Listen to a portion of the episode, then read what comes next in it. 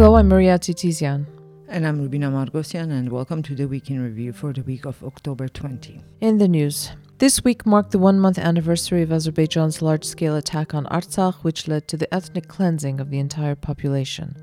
Armenia's human rights ombudsperson says that there are signs of torture and mutilation on bodies of victims of Azerbaijan's attack on Artsakh and uh, including those of women and children. In a speech at the European Parliament, Armenia's prime minister underscores Russia's failure to act as a security partner for Armenia and to protect Artsakh's population, says there were attempts at regime change. This week marked the one month anniversary of Azerbaijan's large scale attack on Artsakh, which led to the ethnic cleansing of the entire population and the capitulation of the Republic of Nagorno Karabakh. For the first time in its millennium long history, Artsakh is now depopulated of its indigenous Armenian people because of Azerbaijan's aggression. As we have reported over the last few weeks, after Artsakh signed a ceasefire agreement on September 20, four days later, the Azerbaijani side opened the Lachin corridor, leading to the mass exodus of the people who understood that they could never live under Azerbaijani rule. Today, over 100,000 Armenians of Artsakh are struggling to rebuild their lives, dispersed throughout the Republic of Armenia, oftentimes in poor conditions.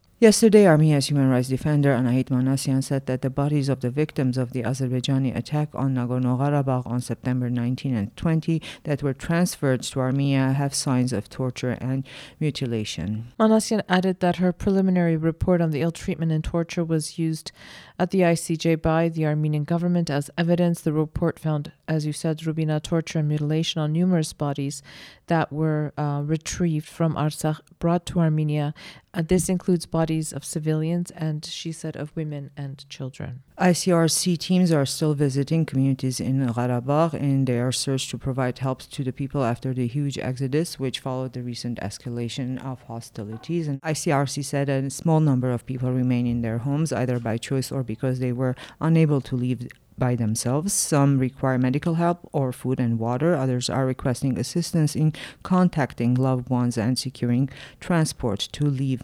Our teams have also assisted in the uh, careful removal of people who have died onwards to mortuary facilities for appropriate and dignified care, they said. You know, we were watching the videos of them going sort of village to village and um, in, in these very remote communities. The statement goes on to say teams in the city are in contact with a small number of residents who remain in their homes, and we are constantly finding new individuals. Homes, shops, and offices have been left abandoned, and many dogs and cats can be seen in the streets. And uh, they talked about um, this man they met uh, who was staying inside a small kiosk in a shopping center. Others, you know, who, who are just grateful to receive something or phones and able to contact their family. And there's this one story of a man who lives with his 92 year old father in, in a very remote mountain community. He wasn't even aware of what had happened because he had no electricity electricity, um, no access to TV or radio. According to the ICRC, he said, I saw from afar that you arrived. I was going to collect water and saw you were there. He said, his name's Aharon Chazarian. Uh, when people were fleeing, I couldn't leave with my father because he's very old. Thank God you came. We saw you and got information about what is going on. Well, the Armenian side continues to monitor and report the aftermath of the events that occurred since the Azerbaijani attack on Artsakh on September 19. On October 14, Hunan Tadevosyan, spokesperson of Artsakh's Interior Ministry, told Azatutyun that around 500 people died died in the Azerbaijani attack, and the fuel depot explosion of September 25, while hundreds were injured. Of the confirmed 220 deaths in the explosion, around 150 bodies are unidentifiable. There are further 50 people missing in the aftermath of the explosion. According to Tadevosyan, there are 8 to 10 people remaining in Artsakh. Of the over 100,000 people who were forced uh, to come to Armenia, 3,000 have apparently left uh, the country, although it remains unknown how many of them have left permanently. Yesterday, in a cabinet meeting, Armenia's Prime Minister Nikol Pashinyan said that it's his government's policy to do everything possible for uh, the Armenians of Artsakh to stay in Armenia.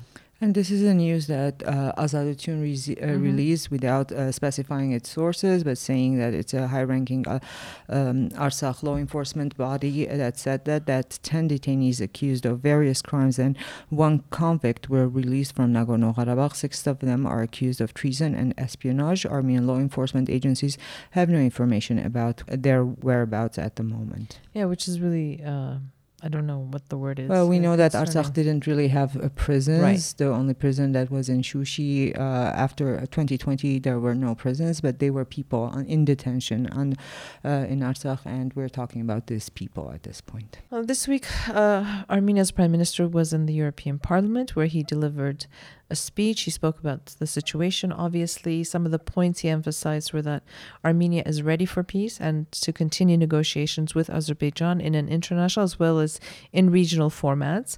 Pashinyan elaborated on Azerbaijan's insistence on this so called corridor, making the distinction that while a corridor is widely understood in the West as a passage that operates under the laws of the land through which it passes, the regional connotation and Azerbaijan's insistence of the use of the word assume quite a different uh, meaning. The Armenian uh, Prime Minister Taman again pointed out that the Russians failed to act as a security partner for Armenia, failed to protect the Artsakh Armenians, and even attempted to instigate a regime change in Armenia, sabotaging Armenia's democracy. At a time when a hundred of thousands of Armenians fled Nagorno-Karabakh to the Republic of Armenia, our allies in the security sector not only did not help us, but also made public calls for a change of power in Armenia to overthrow the democratic government uh, in the country, he said. The ethnic cleansing of the Artsakh Armenians, their current needs, was at sort of the pivotal point of his hour long speech. Um, he also said that, you know, despite multiple, dozens, hundreds of times that Armenia sort of raised the alarm, if you will, um, you know, the decisions of the International Court of Justice, resolutions by the European Parliament, PACE, and parliaments of individual countries, appeals, um, all of these things were, and all of these bodies were unable to prevent the ethnic cleansing of the Armenians in Nagorno Karabakh. And today, some pretend that they don't understand why the Armenians left their homes en masse. This is cynicism, he said, in itself, because the answer is more than clear. Azerbaijan clearly and unequivocally demonstrated its decision to make the life of Armenians in Artsakh impossible. On October 17, Baku responded to Pashinyan's speech in the European Parliament, noting that it shows that Armenia is determined to undermine the prospects of a peace agreement. The Azerbaijani Foreign Ministry added that Armenia is obliged to ensure the construction of new transport links connecting the west regions of Azerbaijan with the Autonomous Republic of Nakhichevan, but refuses to do so. So and how, Armenia- the, yeah. how was the takeaway that know. Armenia is undermining peace? Uh, because Pashinyan even went on to say that this opening of the links is, in his view, is this new crossroads of pe- regional peace that are like crossing through Armenia. He kind of made even like this over romanticized. Uh, But it's like, you know, yeah, we ethnically parallels. cleansed you. Please stop talking about it because when you do, it undermines any kind of peace. I mean, that's the takeaway from their statement. And speaking of peace, on October 16, Armenia's Deputy Foreign Minister Vahan Kostanyan said that Armenia is ready to use all platforms to achieve peace and stability in the South Caucasus, referring to uh, the statements from Moscow about holding negotiations uh, in Russia. On October 13, Russian President Vladimir Putin had announced that Moscow is ready to help Armenia and Azerbaijan in concluding a peace agreement and proposed to hold the negotiations in Moscow. Kostanyan said that Armenia wants to achieve peace with its neighbors and the platform is not a priority. At the same time, it's very important that Armenia's partners, in whose presence these discussions take place with the Azerbaijani side, do not try to advance their bilateral agendas at the expense of the interests of Armenia. Well, when asked whether a peace treaty is expected to be signed during the Brussels meeting scheduled for the end of October, Kostanyan said that the Azerbaijani side should take a position and publicly express its position on the points mentioned in the Granada statement. The president of the Council of the European Union, Charles Michel, has invited the leaders of Armenia and Azerbaijan uh, to a meeting by the end of this month. And on October 18, the Council of Europe Committee of Ministers, the EU delegation, made a statement on Artsakh stating that the EU to follow the difficult situation that arose from the mass exodus of Armenians from Karabakh due to the Azerbaijani military operation and the nine months long blockade of the Lachin corridor. The statement stressed the importance of providing continuous humanitarian support to those who are still in Artsakh and those who left and called on Azerbaijan to ensure the human rights, fundamental freedoms, and security of the Karabakh Armenians, including their right to live in their homes in dignity without intimidation or discrimination, as well as to create the conditions for the voluntary, safe, dignified, and sustainable return of refugees and displaced persons to Nagorno Karabakh with due respect for their history, culture, and human rights. You know, this, uh, the the statement goes on. You, sometimes, Rubina, we feel like we're repeating the same things over and over again every week, but um, it just added that as an important confidence building measure, they expect comprehensive amnesty for all Karabakh Armenians, including their representatives, because they're talking about the right of return. Then they're saying we'll give amnesty to all Karabakh Armenians, so that the people are being deemed guilty. Do you know what I Well, mean? Yeah, well, as you pointed out when we were having this conversation earlier, it's also kind of a safety measure Right. to make sure that no one's randomly prosecuted or arrested or detained if if a return happens, if it ever happens. It's just like very early stages of even bringing this up. Well, uh, however, it was kind of uh, hard to swallow this like a comprehensive amnesty for all Karabakh Armenians, including their representatives as well. Many of whom are now in prison in Baku. This week, the Dutch Parliament, the Spanish Parliament, the Austrian Parliament passed resolutions condemning Azerbaijan's ethnic cleansing in Nagorno Karabakh. The resolutions emphasized the protection of the rights of ethnic Armenians in the region, the implementation of the ICJ decisions regarding the Lachin corridor, and the importance of access for humanitarian organizations to Nagorno Karabakh. The resolutions also supported providing funding to Armenia for humanitarian stabilization. And the EU Council reported that on October 23, the Council of Foreign Relations of the EU will discuss the issue of the settlement of relations between Armenia and Azerbaijan. The Foreign Affairs Council will be chaired by Josep Borrell. He is the High Representative for Foreign Affairs and Security Policy. During the session, there will be an exchange of opinions regarding developments, apparently. And on October 18, Prime Minister Nikol Pashinyan met with the Council of Europe Commissioner for Human Rights, Dunja Mijatovic, who is here to assess the needs uh, of the forcibly displaced Armenians and ensure their rights. The Armenian government's ongoing reforms in the direction of human rights protection and further bilateral cooperation were also discussed. Well, the Human Rights uh, Commissioner also visited the temporary shelters for forcibly displaced people from Artsakh with Armenia's human rights defender Anahit Manasyan. During the meeting, their conditions, they did a needs assessment about medical aid, service, food, as well as personal hygiene items. Uh, provision processes were examined. Armenia's Deputy Prime Minister Dikran Khachatryan, who is in charge of the humanitarian center responding to the forced displacement of uh, Karabakh Armenians, stated that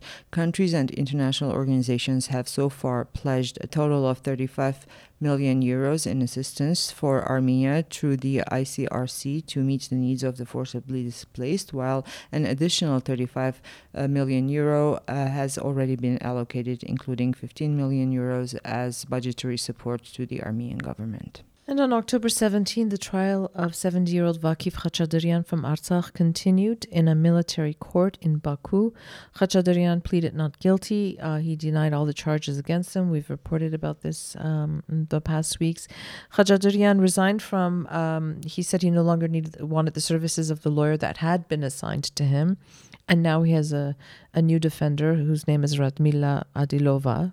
And he cannot choose his lawyer, which is his right, but Mhm. he's being assigned different Right. lawyers. Well, Khachaturian was abducted by Azerbaijani forces from their checkpoint in Hakari at the end of July. He was accompanied by the International Committee of the Red Cross and was coming to Yerevan by car on the instructions of doctors for an urgent heart operation. In their daily bulletin, Russian peacekeepers reported that since September 19, they have dismantled eight permanent observation posts and 16 temporary observation posts in Artsakh's Askeran, Mardaget, Marduni, and Shushi districts to ensure traffic safety. What traffic safety? They're expecting a lot of traffic, Oh, okay. apparently. To ensure traffic safety, they have set up 14 checkpoints along the roads, including eight jointly with Azerbaijan. I mean, it's just absolutely, you know, infuriating when well, they had a big visitor on October 15. Azerbaijani President Ilham Aliyev visited Stepanakert and raised the Azerbaijani flag in the capital's uh, square. He also delivered a speech calling it a historic day. And he also walked on the flag of Artsakh uh, at the entry of the uh, in the foyer of, of the Parliament building. And you know, you raised a really uh, you know interesting point, Rubina, when we were watching the images of him do that. That there was a group of students that were detained on the Hakari Bridge when they were trying to get to Yerevan to continue their studies. Uh, young boys, uh, and they were accused of um, what was well, it? well, they walked on the Azerbaijani Azerbaijani flag. flag. So you have, you know, a group of young boys doing that, and then you have the leader, the president, who for 20 years has been president of Azerbaijan, um, who is a reliable partner for the West uh, and obviously also Russia, acting like a thug. He also picked just pomegranates. Like he tried to balance his image of, uh, you know, that picture of him with always nice, in military like, fatigues. fatigues yeah. Well, I don't know, Maria. Uh, reading his speech, uh, mm-hmm. uh, at least the translation was mm-hmm. really difficult. It kind of like didn't make sense on so many levels. Uh, uh we should, at this point, be used uh, the to rhetoric? the fact that to the rhetoric one, uh, for one, but also how uh, the revisionist history from uh, from Azerbaijan, but like to hear that just the fact that Karabakh was an autonomous region within Azerbaijan during this was already the beginning of the ethnic cleansings, uh, cleansing of the Azerbaijanis during the Soviet era. That that was like already uh, the, you know, against their rights, and this is where history went wrong, and just you know almost putting his father uh, it, it's uh, god level. God, on god level that mm-hmm. was his god's uh, father's vision.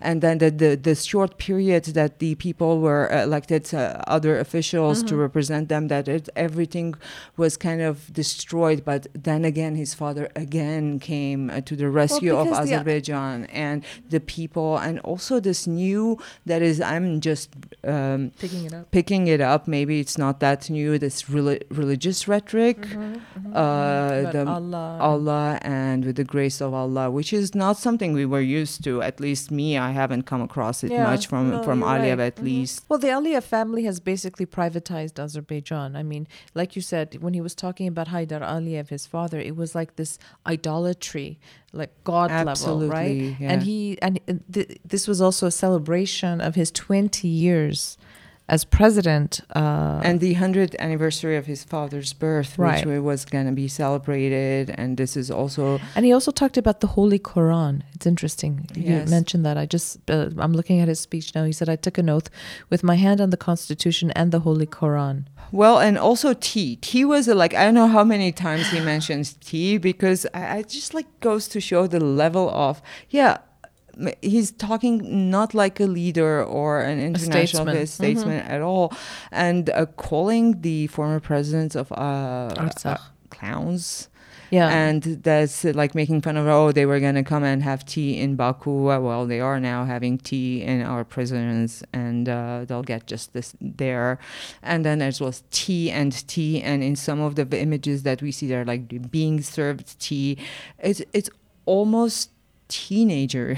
Yeah, yeah. I'm sorry. No, because look, maybe he does need his father. No, but, but well, look, uh, just a direct quote from that speech. He said, The three clowns who used to sit here and call themselves president await their deserved punishment today.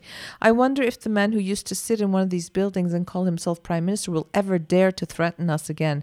And like you said, Rubina, he went on to say his tea is being served in the detention facility as we speak. And it was just, yeah, it, it was teenage. Let's move on okay. because we're not fighting the words. Okay.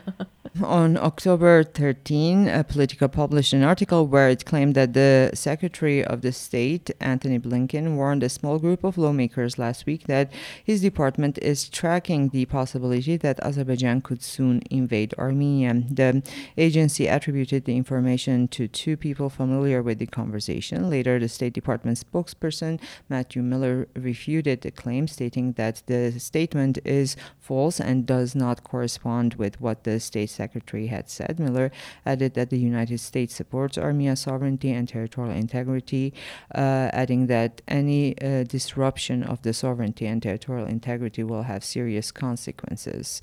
And this is so much so as like not so much as to if it was said or not, but the also kind of the effect it had in Armenia. Yeah, sure. It was like definitely was caused a heavy uh, wave of panic. Uh, well, it was also followed by Dikram Balayan's uh, interview mm-hmm. that he gave to a Brussels, uh, I think it was a radio station or TV station, where he said that an attack by Azerbaijan is imminent. So all of these things, and of course, you know, people are are living on, uh, you know, at the expense of their nerves, as we say in Armenia, and um, yeah, so any kind of news like this is going to trigger um, a, a, little bit of panic, if not a lot of panic. Well, you know, we are expecting it one way or another, yes. whether it's being announced or not. The September attack was not announced by State Department. Uh, Well, uh, we are living on the edge, and Sure, uh, we are. Yeah, on the expense of our nerves and mental health. Yeah. Speaking of nerves, according to Azerbaijani news outlets, the 3 plus 3 format, this is Turkey, Russia, Iran as regional players, and Azerbaijan, Armenia, Georgia as. Um, um, you know, the South Caucasus meeting at the level of foreign ministers will take place in Iran in the near future. This Azerbaijani trend said that Armenia also agreed to participate in the meeting. However, Armenia's Ministry of Foreign Affairs has neither confirmed nor denied this information. Earlier, the Iranian uh, foreign minister uh, had said that during a meeting with Armenian Security Council Secretary Armen Grigoryan, the 3 plus 3 platform um, was discussed as an effective format for solving regional problems. Then the president of Azerbaijan, Ilham Aliyev, also announced the meeting will be held the a meeting will be held in a 3 plus 3 format in the near future. And Armenian uh, Prime Minister Nikol Pashinyan has also uh, on several occasions said that uh, he's ready for the format and will, uh, you know, will be ready to participate. During Senate discussions of the 2024 defense budget, French Defense Minister Sebastien Lecornu stated that France will sell uh, defensive military uh, hardware equipment to Armenia, which will allow Armenia to ensure its security. The minister did not specify what kind of equipment they will be providing, uh, as the matter is still being discussed among the parties. And the EU monitoring mission opened its operational base in Yeghegnadzor on October 17. According to the official mission statement, the space is focused mainly on the border regions of the Ararat region. And from October 22 to 25, the Turkish Azerbaijani armed forces will hold joint military exercises dedicated to the 100th anniversary of the founding of the Republic of Turkey. The exercises are going to take place in multiple locations uh, in Baku, Nakhichevan, and on territories seized from Armenia. On October 18, Armenia's Minister of Foreign Affairs Arat Mirzoyan received the uh, first ever, therefore newly appointed ambassador of Canada to Armenia I'll say it again. returner. It's about time, Canada. Sh- shameful that we haven't had one. Sorry. Oh, and uh, uh, the new amb- ambassador Turner handed over his credentials to the foreign minister. Mirzoyan expressed his confidence that with his activities, uh, the ambassador will give a significant boost to the Armenian-Canadian friendly rela- relations, which are already being built on good foundations to their further strengthening and deepening. The importance of strong support for democracy, sovereignty, and territorial integrity of Armenia was emphasized. Uh, Canada was supposed to contribute some members to the EU Armenia One. mission, one member. One member. And yesterday, Lithuanian Prime Minister Ingrida Simonyte visited Armenia. Armenia's Prime Minister Pashinyan welcomed her, said this is the first visit of a Lithuanian Prime Minister, which indicates new dynamics in the development of relations between the two countries. Pashinyan emphasized that Lithuania is one of Armenia's uh, more reliable partners in the Uni- European Union. The Lithuanian Prime Minister expressed pride in Lithuania's historic support for Armenia's independence and reiterated her country's commitments to Armenia's sovereignty and territorial integrity. She extended condolences to those affected by the Nagorno Karabakh conflict and highlighted Lithuania's financial and humanitarian assistance to Armenia. Well, during her visit in Armenia, she visited uh, the EU mission in Yeghegnadzor. She also went to the Zernagapert Memorial. This is the Armenian Genocide Memorial in Yerevan. And she also visited uh, the Museum Institute, the Armenian Genocide Museum Institute, and planted a tree uh, at uh, Memory Alley. And the Armenian government organized a special flight from Tel Aviv to Yerevan, evacuating its citizens from Israel as a safety precaution. The foreign ministry stated that they are monitoring the developments of the situation and will take additional measures when necessary. That we also know from the uh, foreign uh, embassy that there are no Armenians injured or hurt as a result That's of right. this. Mhm. And on October 13, Armenia's President Vahakan Khachaturian signed the bill on ratifying the Rome Statute into law. The bill was adopted by Parliament on October 3. Now, Armenia has to deposit the instrument of ratification with the Secretary General of the UN for the statute to enter into force. Armenia has 60 days to do this. Once these procedural steps are taken, Armenia becomes the 124th member state of the International Criminal Court. And a court in Armenia has made a decision to extend Levon Kocharian's detention for two months. The son of former President Robert Kocharian is accused of violence against policemen during an opposition demonstration. Uh, he does not accept the accusations. The first Armenian satellite, named Hayasat 1, has passed all stages of testing and is ready to be be flown into space with the SpaceX Falcon 9 rocket. The company is now creating and preparing all the necessary conditions, tools, and procedures to receive data from the satellite, process it, send instructions, and manage flight processes. They are also discussing the vision for the next more complex satellite. And that's the kind of week we've had here in Armenia. Thank you for listening. Have a safe and peaceful weekend, and we will be back again next week.